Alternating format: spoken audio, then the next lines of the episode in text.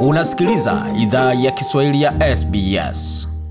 Karibuni tena katika makala ya idhaa ya Kiswahili ya SBS. Huko na migode migerano, tukuletea makala haya kutoka studio zetu za SBS na mtandaoni, anwani ambayo ni sbs.com.au mkwa juu swahili, tukiletea makala pia kupitia ukurasa wetu wa Facebook, facebook.com mkwa juu SBS Swahili. Na kama kawaida, waweza katuandikia kwa barua pepe iwapo unapendekezwa makala ama lolote lile ambalo ungependa kutujuza. Anwani ni swahili.program at sbs.com.au.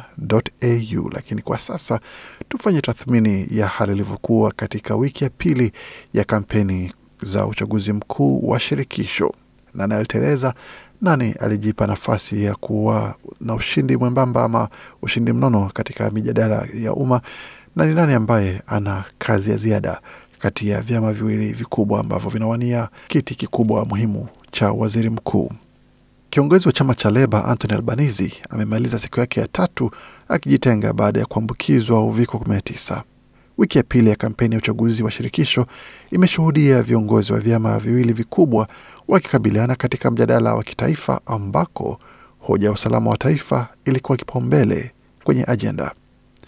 Kiongozi wa upinzani wa shirikisho Anthony Albanese amejitenga nyumbani kwake mjini Sydney baada ya kupatwa na uviko 19.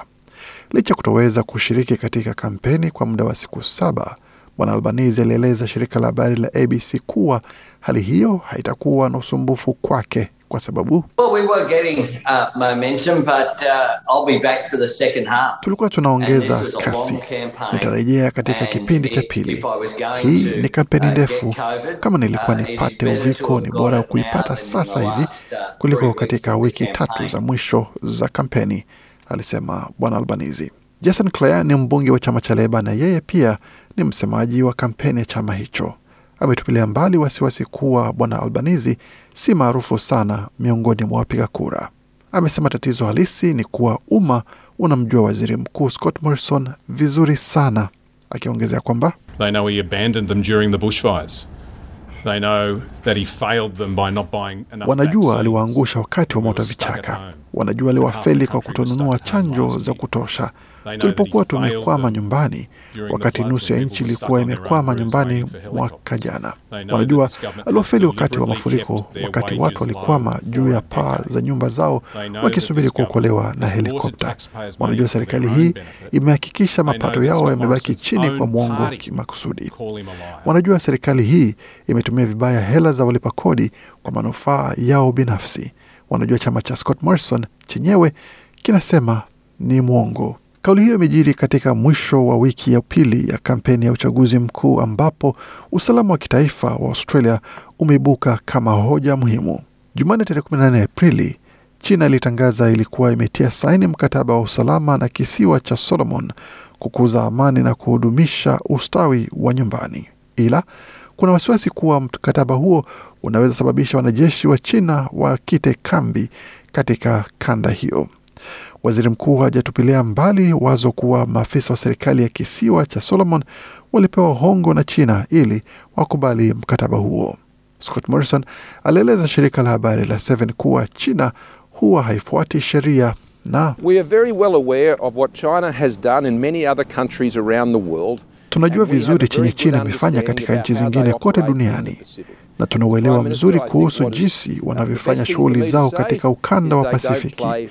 Kama waziri mkuu, nadhani kitu bora kwangu hufanya ni hawafuati sheria kama zile ambazo demokrasia za wazi hufuata, alisisitiza Bwana Morrison.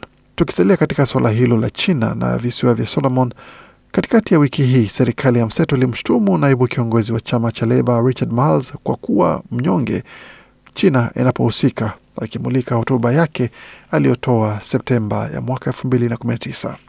Katika hotuba hiyo Bwana Marles alisema kwamba anafahamu nafasi ambayo China imeendelea kuchukua kwa kutoa misaada ya maendeleo katika kanda ya Pacific, na hiyo ni hatua nzuri kwa sababu kanda ya Pacific inahitaji msaada na Australia inastahili karibisha nchi yoyote yenye nia ya kutoa msaada huo.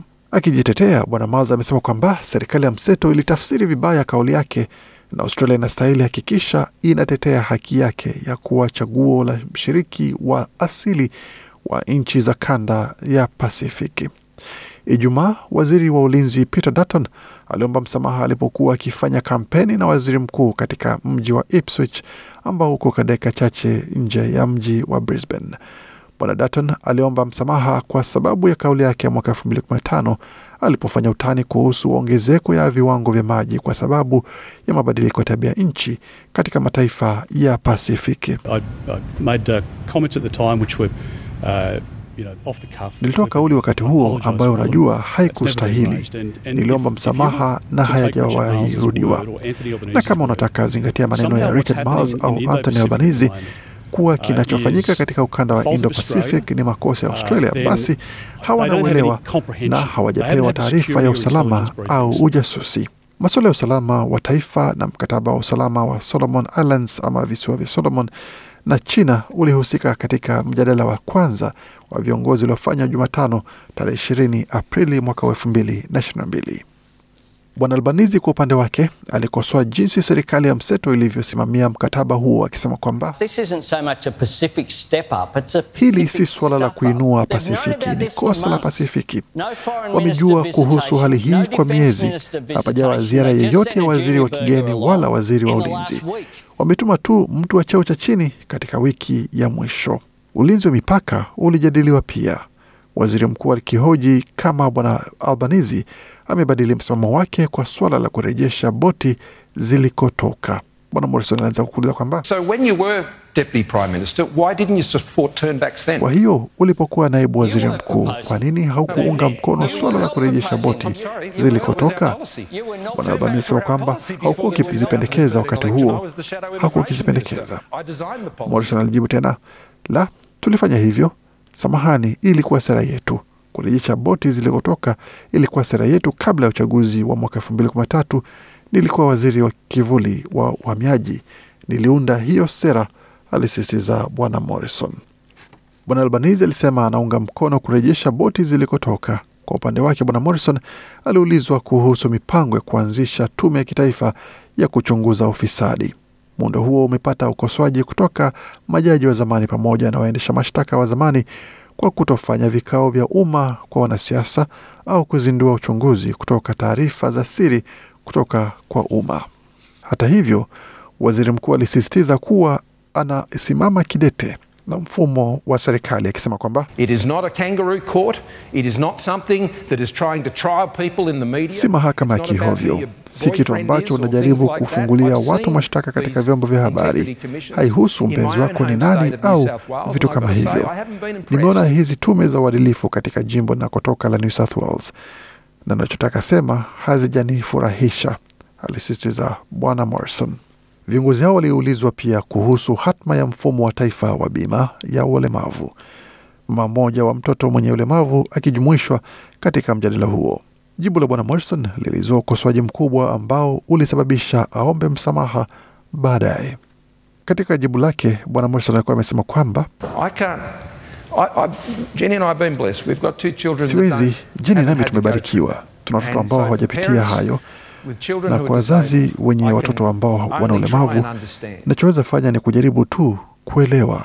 Bwana Albanese alitangazwa mshindi wa mjadala huo, asilimia 40 ya waliojibu kura ya maoni wakimuunga mkono. Asilimia 35 ya waliojibu kura ya maoni walimuunga mkono Scott Morrison na asilimia 25 hawakufanya maamuzi kuhusu aliyeshinda. Bwana Morrison alitangaza kuwa Ann Ruston atakuwa waziri wa afya na huduma ya wazee, chama cha mseto kikishinda uchaguzi mkuu. Tangazo hilo lilizua ukosoaji kutoka chama cha Leba ambacho kilidai kuwa uteuzi huo unamaanisha makato kwa Medicare. Hata hivyo, chama cha mseto kimekana madai hayo. Wakati huo huo, bwana Morrison ameendelea kuunga mkono mgombea wake wa eneo bunge la shirikisho la Waringa ambalo liko kaskazini Sydney, Catherine Deves, ambaye ameendelea kuzua utata kuhusu historia yake ndefu ya madai ambayo yamezingatiwa kuwa ni ya kibaguzi. Na katika suala zima la upigaji kura, sajili ya uchaguzi mkuu wa shirikisho ilifungwa Jumatatu tarehe 18 Aprili mwaka huu 2022. Zaidi ya Waustralia milioni 17 wanastahiki kupiga kura uchaguzi mkuu wa shirikisho utakapofanywa tarehe 21 Mei mwaka huu wa 2022. Hiyo ni idadi kubwa ya wapiga kura wanaostahiki katika historia ya nchi hii. Kwa taarifa hizi pamoja na makala mengine ambayo tumewaandalia pamoja na kuchapisha kwenye tovuti yetu, tembeleni tovuti yetu anaoni ambayo ni sbs.com.au mkwaju Swahili. Makala yaliandaliwa na waandishi wetu Ariana Lucente na Gode Migerano. Hii ni idhaa Kiswahili ya SBS. Je, unataka kusikiliza taarifa zingine kama hizi? Sikiliza zilizorekodiwa kwenye Apple, Google, Spotify au popote pale unapozipata.